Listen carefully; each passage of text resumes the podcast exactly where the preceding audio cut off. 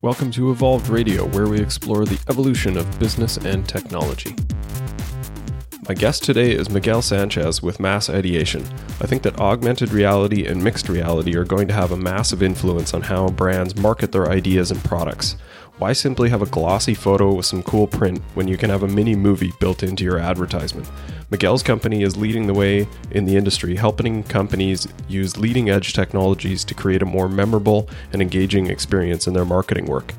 This market is evolving fast with all the big names getting behind AR after the success of Pokemon Go. Hope you enjoy the conversation with Miguel. If you enjoy the show, be sure to subscribe on iTunes, Stitcher, or wherever you get your podcast from. Also, be sure to check out the webpage evolvedmgmt.com slash podcast for show notes, links to my guests, and to check out previous episodes. Now let's get started. And today we have joining us Miguel Sanchez with Mass Ideation. Thanks for coming on, Miguel. Hey, how are you? Excellent appreciate your time. Wanted to chat with you about the AR and VR space. And I was searching around for some companies that are starting to work on virtual reality and augmented reality as a storytelling method. I felt like this was a bit of a fringe idea that something that wasn't really baked into the market yet, and then came across your company, Mass Ideation, which is obviously having some pretty good success already in actual deployments and market production for this space. So I really wanted to have you on and get your perspective on on the growth of this market and how that's evolving. So maybe if you want to start, give us a quick history on mass ideation. I started mass ideation in 2009. I was in advertising. I was an advertising agency as a freelancer in many different agencies for years. I started in 2009 because one of the biggest things I saw was agencies and brands weren't taking advantage of new technologies fast enough, I thought. I thought they spent a lot of time engaging companies but didn't really make the move because I guess they didn't really understand it enough. So when I started Mass Ideation in 2009, one of the biggest things was mobile. At that point, mobile was a very new thing, right? The end of 2008, we did our first mobile app for Hyundai Genesis. It was a weird space to work in and we had to figure this out for the the brand. But at the same time augmented reality started to show its face in desktop examples kind of like where you would point your camera. You have a, a printed material pointed to your camera on your computer and esquire had just put out their cover that had robert downey jr on it and it, it was very very cool. When i saw that plus having just worked on a mobile app, I I just instantly knew that was the future. I didn't know, you know, when it would happen, but I just saw it and I said, okay, this technology is where it's at. And then what I was able to do is I started talking to many agencies and brands for for a very long time about these options and finding the SDKs and finding people in the in the industry that knew about the stuff. At one point, I spoke to a, a magazine. It, it, was a it was a Vibe magazine actually, and they wanted to have Justin Bieber on the cover, but he couldn't be on the cover because they sold liquor advertising. He was underage, so I thought this may be a great opportunity for augmented reality. Right? There were no rules yet. This was still Wild Wild West. So I said, what if we only show Justin Bieber in digital if they scanned with their phone? So you wouldn't actually see the picture of Bieber unless you use the app to display it? Yes, ah, exactly. that's smart. Okay. And you scan the cover, which was not Justin Bieber, it was somebody else of age, right? And then Justin Bieber will rip out the cover. This was one of my first, you know, it was a great idea. I thought it was perfect. His management was okay with it. Vibe magazine was okay with it. I even it was when I first engaged with Metaio. Metaio was the one that Apple bought a few years ago. I spoke to Metaio. Metaio was willing to work on it with me and make it happen. The problem was the production cost. The shooting of Justin Bieber ripping out or doing anything in AR was too rich for the magazine's blood, pretty much. So it didn't happen. And I remember thinking, hey, I'll get someone else to do this eventually. And then it was about two years until I landed my first AR client. And I always think, you know, I should have funded that video shoot. I look back and say, you know, that was one of the first times I learned in this industry, you know, they always say it's the chicken and the egg. In this industry, it's the chicken. You have to have an example to show because people don't understand this stuff. So I was able to, you know, during that same process, we started talking to IHOP about doing an augmented reality example in their stores. They actually came to us and said, we want to try to figure out how to shorten the amount of wait time by engaging customers better. So we showed them augmented reality and they really liked it. But again, they had to sell the higher ups in their company and there was no example of what we were pitching. So I again this time I bit the bullet and I actually made the demo. I made a demo internally. I spent the money myself, and it worked. They showed it to higher ups as high as it goes, and they loved it. We did a test run and it did very well. And then we did a few more examples of it, and they both did very well as well. And from there, it was very easy, well, easier to sell AR. It still wasn't easy it hasn't got easy too last year with Pokemon Go, pretty much. yeah, definitely. Pokemon Go has definitely changed the market. Do you find it still fairly typical that you're kind of leading people around on this? You know, IHOP didn't come to you with saying, "Hey, we'd like to do something to make our our menu interactive." That was something that you had to pitch to them. Uh, are people kind of coming around on that? That they're asking for these type of interactive interfaces now? It is. It is getting much more common for that question to be asked. I still have to lead into areas where I see an opportunity to. It's definitely more times a month I'm getting called about, hey, remember that augmented reality thing you, you spoke to me about years ago? What about if we did this? You know, stuff like that. So that is awesome. And, you know, the fact that I posted all the time like a maniac, people are meeting with me about these new technologies. Like, hey, I keep hearing these things in meetings. I want to get your opinion on how I should be speaking about them you know, it's just being a thought leader like I tried to be early on. Like the reason I, I created a blog, arnews.tv, was because a lot of times I was showing examples of these options, the opportunities, and I would always have to link to YouTube, this and that. So I said, you know what? I'm just make one place where I can just send people to it. So let's give a, a, little description of a couple of those examples that have worked well for you, and and you have these market pieces out there.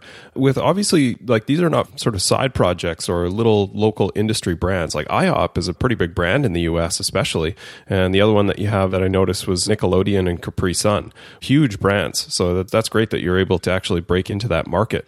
The IHOP one, as I kind of alluded to, was an interactive menu. You would hold a smartphone over top of the menu, and what would happen? They would see like animations on the menu, that kind of thing? Is that what it looked like? Yeah, so that took on many different ideas, and, and where it netted out was so the thing with IHOP, like you just said, it's a, it's a national chain, but we had a real lesson to learn about franchisees and franchisers, right? So not every franchise has everything that every other IHOP gets. So we had to figure out what was the lowest common denominator. What would they all have? And what it was was I don't know how many of your viewers go to IHOP, but right above the syrup, there's always some type of advertising talking about, you know, the new hot chocolate or the new pancake that they're pushing. So right. in our research, that's what we found was always there. So what we did was we said, okay, we're going to make that a content portal. The content portal could trigger games, animations, cool interactive experiences. Of course, budget and timeline kind of set those things along. But what we ended out with was the first experience was they were going to release a cartoon called the Breakfast Bunch. So we said, okay, this is perfect. We can we could either make the breakfast bunch run around the table with the kids, or it could just trigger a video. They they chose to do a series of videos. So what it was was you hold up your phone or an iPad and you see a video intro animation, and then you can choose which videos you would like to watch by pressing the navigation. So this all happened in AR and it was very very successful and, and it was successful without even having a call to action on the advertising. I don't know how many of your of your audience is advertising focused, but call to actions are like download the app, do this, do that. And this didn't have that at all. It just was an image and on social media they told people what to do. Being as early as we were with AR, we were very worried about that. Like there's a lot of steps to let somebody know what to do that has never been done before. What we found was people did it. If they were interested enough in the brand and the experience and people told them that it was cool, they did it. And on average, people were interacting with this thing four times. We were like, that's pretty significant for an advertisement to be interacting with four times on average. That's pretty tough to do. Yeah, it's all volunteer as well. Like that's the amazing part of that is that they're just like, "Oh, this is cool. Hey, check this out," and then tell their friends like, "Hey, I went to IHOP and they have this interactive menu on the that stands over the syrup." That's pretty cool, right? Exactly. So it was, and of course, we really couldn't tie it back to you know selling more bacon or whatever. But the idea was we kind of proved that enough of a brand connection and peer pressure, people would one download the app and to scan. That's still a question I get even to this day. Would people download the app? And I literally was in a meeting last week, one of the largest brands in the world, and they were even still worried about that. And again, I, I was able to point to IHOP and now Pokemon. And I said, you know, you guys have one of the biggest brands in the world. Pokemon, of course, very different brand, but very good audience that that is very connected to that brand. They downloaded this thing with no problem. So I don't think it would be an issue for a company like yours. I think as we start to see more not so gimmicky experiences, that will change. And even even the IHOP, I'll be honest, it was a little bit of a gimmick, right? It's not too utilitarian, like it's not many things you definitely need to do to see a video, but it worked. In that case, they wanted to solve a problem and it did solve it. The way that I see that is it's kind of like, you know, when I was a kid, they'd give you some crayons and something to draw on or some toy to play with. Right now, the kids are usually stuck to their smartphone. Instead of having them playing Pokemon Go or you know checking their Facebook feed, they can actually interact with something in the restaurant, which is kind of cool. Which kind of leads me also to you said that things would actually jump off the menu plate in the center and kind of run around the table. So it's not just restricted to that single field of view. You can have things actually move around, right? So this was part that they didn't choose because it, the budget was too much, but definitely within AR, even back then, it was able to use what was called SLAM technology, which basically creates data points of the camera's view and it recognizes flat planes. So, like the table, for instance, would have been recognized, and then the 3D environment, whatever you create in objects, they can interact with those 3D planes. We wanted to do that. We wanted to make something where kids can play with the, the breakfast bunch, set them up and take a picture, stuff like that. But of course, budget on something that hadn't been proven, it was very new. They weren't willing to go for that. But we were com- able to convince them to make a game the next time. And that one also did very well. You basically scanned that same image, but it, it triggered a game. And this time they had a call to action and they had two different images that you can scan. They they really bought in on on okay, now let's try to see if we actually told people what to do, how well it would happen. And we got so many more downloads. And to bring up your previous statement about, you know, the crayons, that's how we initially pitched it. We said the same thing. You know, you have those those crayon things, but what we realized is not all franchisees get that. They don't all buy into that platform. So we had to do the ad. Okay. Yeah. So, uh, how do you feel like on that? That this is a bit of an evolution of the space that VR and AR are kind of giving you enhanced options for storytelling, right? It used to be that, you know, there's a placard and hopefully someone reads it and, you know, they pick it up, they flip it over, they check both sides and then maybe they put it down and they then they sit there and wait for their meal. Whereas this becomes a lot more interactive, a lot more engaging, right? So that you're probably able to draw them in because you're actually able to involve them in a story versus just sort of some visual aspect that may not be as engaging. Plus, the other part that I see as a huge advantage of this is that there's actually analytics. So you're not just sort of dependent on, well, I think our sales went up in these locations that have it deployed. No, you actually have data points that represent this, which is a huge game changer. Yeah, exactly. Like the way I, I always think about it is I always think about Minority Report. That was the first time I saw even technology like this in the movies. You know, nobody thinks it's going to happen. But then when I saw exactly like I explained in the beginning.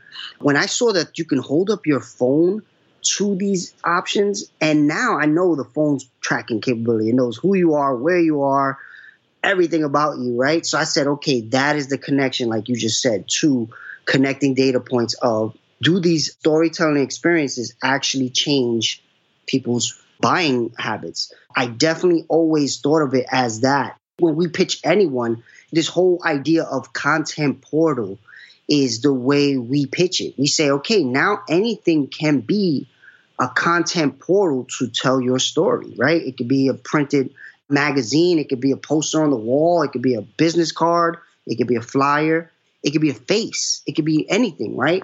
You know, like you just said, the storytelling capability of this technology is mind blowing. And now, even getting with the HoloLens and the mixed reality, it's so innovative and creative that it makes you think of things in a different way. You have to kind of think in as normal of a way as possible. And what I mean by that is how do we normally interact with each other? Not anymore this whole flat, you know, you're on a web page or you're on a mobile browser, email.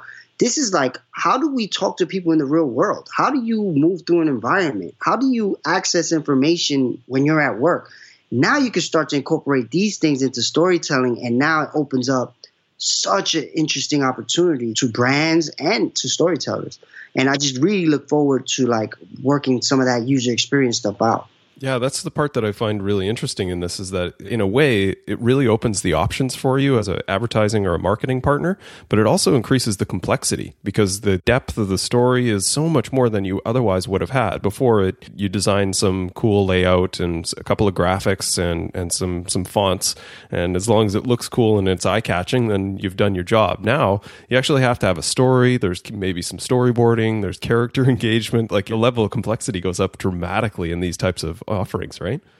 It's everything. And that that's one of the reasons why I saw augmented reality as such an option for, you know, differentiation of my business and myself was because every time you see a technology that encompasses all other technologies before it, you know something is there. So when I saw the fact that not only was it taking everything we do on the web, it was taking everything we do on the phone, but then it was even adding what we do in the real world. I was like, oh my God, that's, everything. So I just dove in and I and now the world is starting to see the opportunities, which is awesome. And it's just it's just an interesting time. Like I like I always say, like we still haven't seen the big thing. Even Pokemon, you know, it fell off and people are not using it as much as they originally were. But it was so hot and it's already made a billion dollars within a year, which is insane. Snapchat is another one that, you know, is an augmented reality company, whether people understand that or not. And it's very popular. But I can't wait to the very utilitarian use of it where people are just using this every day and they don't even know it's augmented reality, but it's just helping them. And that's where I'm hoping to find. And, you know, I'm sure someone will eventually, but it's just, it's a fun time to see all the cool things coming out. Right on. So that's that's leads directly into where we're headed with this, but let's talk about the future. So the current portion of this is that you generally need to engage through a smartphone is sort of where things are at with the current level of technology. I think the near term, obviously we talked about it before we started recording that Apple has announced that they're working on some type of augmented reality. What I would hope that maybe comes out of that if nothing else is solving that problem that you alluded to earlier that you need to download an app. Whereas if the phone itself at least has, I guess the analog that I would make is like a QR code scanner, where there's just sort of a base app that interacts with all augmented reality, that there's, a, essentially an SDK. Is that what you would imagine would be helpful from Apple? So in the very beginning, when about 2010, I went to a conference about augmented reality, and I was literally lucky enough after the conference to be standing and talking to the CEO of Blippar, the CEO of Metaio, the CEO of Euphoria and of Wikitude. These are like the top SDKs. And I said, look, this is just reminds me of the browser wars back in the 2000s, right? Not everybody can win, but for augmented reality to win, there kind of needs to be a universal browser. Like if you guys could all get involved and say, hey, this is the browser that we all are going to work out of and it just would that's not a good business move right? You can't do that. You have to dominate right? So they each one said we're gonna win. And i'm like how could all of you win? Like literally impossible. What i think is going to happen is there's going to be a browser that brings in all these sdks eventually. And it's going to work very similar to google and maybe it is google right? Where you look at something and it shows you all of the options you are able to see from it and then you can choose what you decide to see. But in the very beginning, right now, all these different apps, right? I can scan a Pepsi bottle with my app and it triggers one thing. With your app, it triggers another thing. With somebody else's app, it triggers another thing. What that means is it's a siloed experience, right? So for a mass audience, they would have to know about all three of our apps, right? And that's very unlikely. They would have to install all three of our apps. The problem is until these guys decide to work together, unfortunately, unless Google or Safari is able to embed this capability into their browsers, it's going to be forced through an app. It's unfortunate, but still, right now, most users spend most of their time in apps anyway, so it's not that bad of a thing right now. I know eventually it will shift to browser based mostly, but right now we're still in app mostly time. So I just hope what it does is it makes the agencies and brands start to create a value proposition that makes users feel like no brainer. I'm downloading this app, just like Pokemon did. If they are able to, you know, maintain the level of creative to do that and, and force themselves to think that hard about why would they download this app and make it a no brainer, then the experiences should be better anyway. I think there's a lot of things that are going to be still tested. Experiences, capturing data, and all this is, is the, the side benefit, but that initial challenge of creating a value proposition that makes sense is always there. Yeah, so some of the, the more advanced technologies, I'd be interested in how you see them playing in your field and where you see their them being applicable. So the next one I would say that's most close to consumer grade ready would be HoloLens. There's a ton of commercial production, usually more on the industrial side that's happening around this. But based on your media profile, you're pretty heavy on HoloLens as well. Where do you see that as being applicable next? Yeah, so HoloLens to me when I first saw the video of what it did, of course I didn't believe it. Like most people, I'm like, yeah, that's After Effects, yeah, right. But I was able to get the first version, and once I used it, it was the same feeling of the phone with augmented reality, where I knew this is eventually how we all will use technology. I don't know how long it's going to take. I just know it is what it is. That's this is how it is going to work. HoloLens is so innovative because most of these other platforms like the HoloLens, where they, they do mixed reality, they recognize your environment, your your everything, they're tethered to computers. So there's a limitation on how much you can move. But with the HoloLens, it is a self-contained computer, so you can literally walk around all day with this thing as far as you want. And it's still, I mean, of course, there's a two hours of battery, but it's just more free flowing and it still has that capability. So that's why I'm so interested in the the technology of the Hololens. It's it's not because they have the best, and of course, Magic Leap's demos again, they could be After Effects. They look higher poly, which you know means higher level 3D. And understanding that the HoloLens is a self-containing device, they can't have that much power. So they have to have less polygons going at all times because it's a it's a it's a lesser processor but the opportunities, like there's literally games where you have a problem to find out, like a who done it, like a detective who done it, and you have the digital detective walk with you the whole time. You can walk around. The guy recognizes chairs and sits down in the room while you're thinking.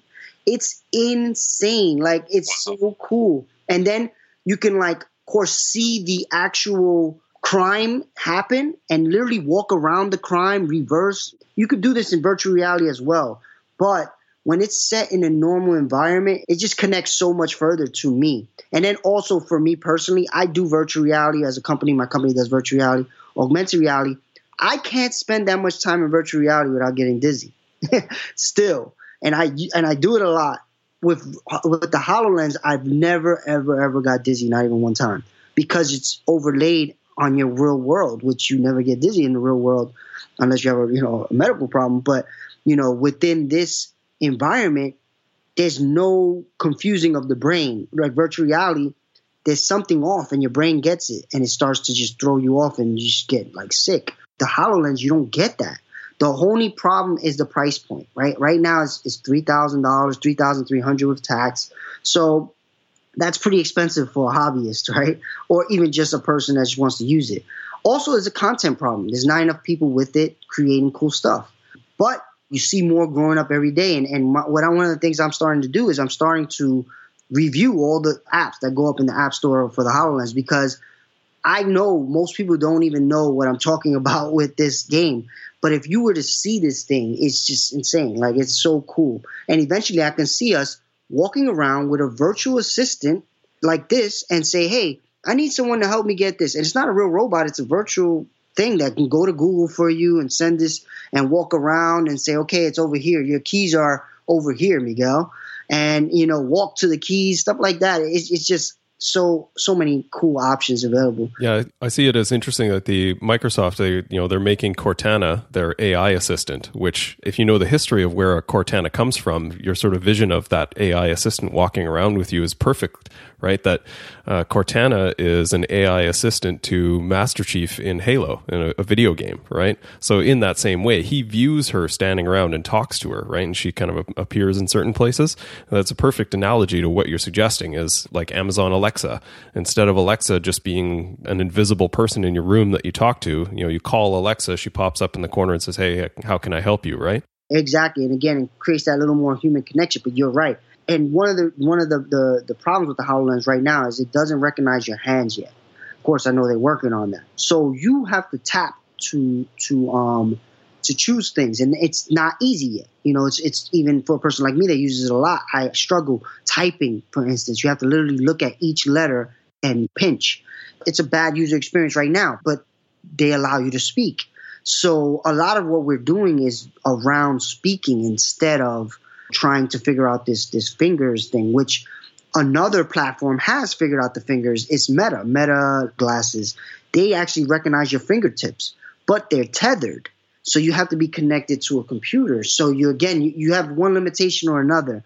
And I just really look forward to the days when all these limitations are gone and we're just able to free flow and just use these technologies. Yeah, I've often said I'm waiting for the ultimate technology would be the contact lens that just overlays everything. So it's a HUD and the processing actually happens somewhere else, right? Whether that is in the near term is probably like a utility belt or something because it will be fairly heavy. And I think that's what people often miss in understanding these technologies is that it's very early term and Magic Leap especially lately has gotten a lot of heat for, you know, their inability to to make the technology subcompact but it's an extreme expectation that you know this early on they would be able to basically fit this thing into the size of an iPhone. The amount of processing that goes on for environment recognition, the creation of the polygons. So I, I think people are mistaken in, in uh, marking down all of these technologies, saying that oh this isn't going to work. They're fleecing the customers. And that's not the case it's just very early term in what they're building. And you know give this stuff even five years and it'll be dramatically different. I mean we used to have a thing the size of a spare tire in the back of our car in order to have a car phone. And now they literally fit in your pocket and sometimes they fit in an earpiece. So the micronization of this stuff will come right? Yeah it's just what i struggle to understand from you know i also i'm a product manager is why are they prioritizing quality of render over user experience, right? Like, so to me, that's where Microsoft won. Microsoft said, okay, we are not going to be able to make Star Wars like it's in the movie render, but I'd rather be able to walk anywhere, right? I think the option of these computers are basically saying you are untethered from a desk now, right? These computers are like you can walk around with them. So the fact that you tether yourself to a desk, you're still stuck to the desk, right? And of course, they spent a lot of time on the sensors, and I wish they would spend more time on hand recognition. But I know that's something in the process of the product roadmap. But, you know, first thing is get it out there, see what people want, and then understanding that that's a huge limitation, we'll get there. And that's where I see Magic Leap versus HoloLens took two very different product approaches. Magic Leap said, okay, we're partnering with movie studios, so they're going to want their movies to look as best possible. So they kind of were maybe forced to choose that feature, making the highest quality first over user experience. Versus Microsoft, understanding computers and understanding is the future of not tethered computing, they said, let's focus on movement and being able to walk around environments and compute. So it's very interesting. It's just it's very cool. It's a good time to be involved in all this. It's awesome to see them raising all this money. But then you see stories like DAQRI where they are also a tethered device and they raised 130 million and now they have to lay off people because one of the big things people don't understand is when, when you raise that kind of money, there's expectations very fast. So if you have $130 million investment, they're going to want to see some return on that investment within 18 months. And if the, again, the user experience is not for right now, you're not going to see that return on the investment. So I think that's what DAQRI is going through right now. I think, I, you know, DAQRI is one of the early guys. DAQRI was actually in on that conversation as well.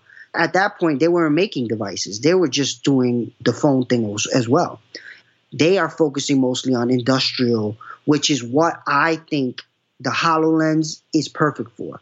I don't know if, even in five years, people are going to be walking around with those devices unless they're very small. I think in a work environment, in experiential events, just like virtual reality is, I think that's where these things sing, even in sales opportunities. So think about selling real estate. Imagine being able to sell real estate of things that don't exist, but you can literally, and I don't mean virtual reality because you can do it in virtual reality, but really feel like you're in the apartment and literally walk around a virtual apartment, not push yourself through through a virtual experience. Literally walk it and look around the table and look under the table you know, open a door, stuff like that. I think is where this technology is. Nothing is is is, is comparing to it. Yeah, it's uh, it's going to be a, a fun future for sure. That's this is kind of exactly what I'm getting at. Is I think people discount the capability just based on judging what they see sort of in its current form. But like with DAQRI, like there's going to be some carnage on the road to success in this. There's going to be some people that, that lose out in the market. And I think that's important because the people that are making gains are going to be really pushing the envelope and advancing the technology forward. I think you're right. The next three to five years are going to be a dramatic shift in what this market looks like. Yeah, yeah, I, and it's, it's going to be very, very interesting. I think we're in the age of like Atari and stuff like that in the gaming industry, right? Where, sure, those ugly, very pixelated games, but we played them, right? They were very good games for us back then. But now you look at them compared to what it is now, and you're like, I can't believe people played that. And that's where I think we're heading. But it's still very cool. Like, it's just super interesting even at this point, let alone in 20 years, where I can I can imagine this is going to be so common that that we these conversations even are, are like prehistoric. right. Yeah. Cool. Well, we're coming up towards the end. Miguel, any parting wisdom or anything you'd like to leave the listeners with? One thing I just would like to see more of is people engaging with these apps. Just just try it out. Give people like us your your feedback because one of the biggest things is as as a product manager, we want to know what you would like to do.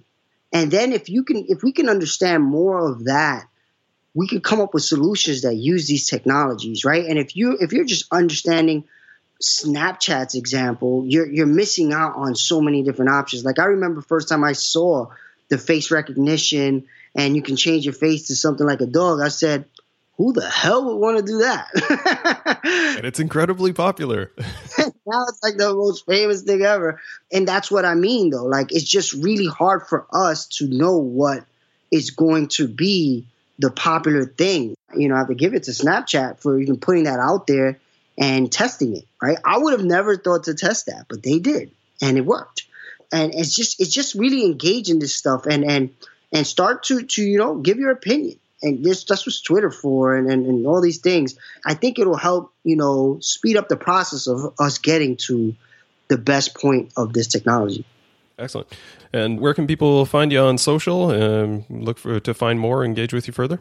I'm mostly on Twitter at M Sanchez World. I have the blog arnews.tv where I, I spoke about, you know, really chronicling a lot of this. And my company's Mass Ideation we are looking to keep pushing the content limitations of these products and create cool marketing with it. Cool. Appreciate your time today, Miguel, and we'll see you in the future. Thank you, Todd. Thanks for everything.